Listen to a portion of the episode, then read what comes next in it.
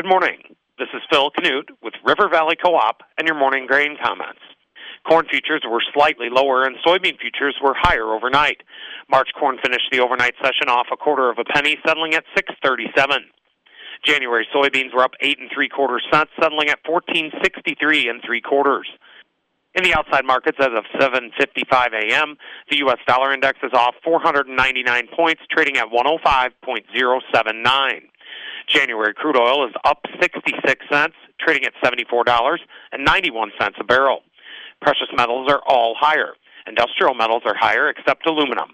The electronic mini Dow Jones is off 51 points, trading at 33,582. Soybean futures were the upside leader both yesterday and overnight, supported by Argentine weather concerns, news of flash sales to China and unknown destinations yesterday, and friendly outside markets. Argentina's weather remains hot and dry, stressing the soybean crop there and likely decreasing yield potential. Argentina is the world's largest exporter of soybean meal. Their infrastructure is centered, centered around soybean processing and exporting products, meal and oil. So Argentina is a much smaller player in the export game for actual soybeans.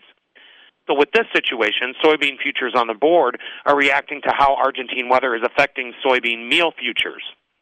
The corn market remains dead in the water. There's a lack of friendly or unfriendly fresh fundamental news to inspire corn futures to lean one way or another. Speaking of fundamental news, USDA will revise their official supply and demand tables on Friday with the release of the December WASDE report. And the weekly export sales report will be released tomorrow morning.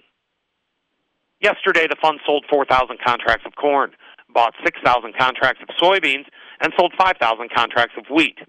They are now estimated to be net long 170,990 contracts of corn, net long 97,200 contracts of soybeans, and net short 69,060 contracts of wheat.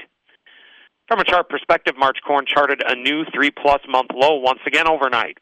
That new low, 635, stands as initial support, followed by 611 and a half, the August 18th low, and then the psychological $6 mark.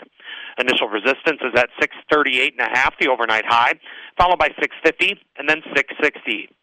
January soybeans find initial support at 1450, followed by 1425 and a half and 1425 and a quarter, the lows from Friday and Thursday respectively, and then 1406 and three quarters, the November 17th low.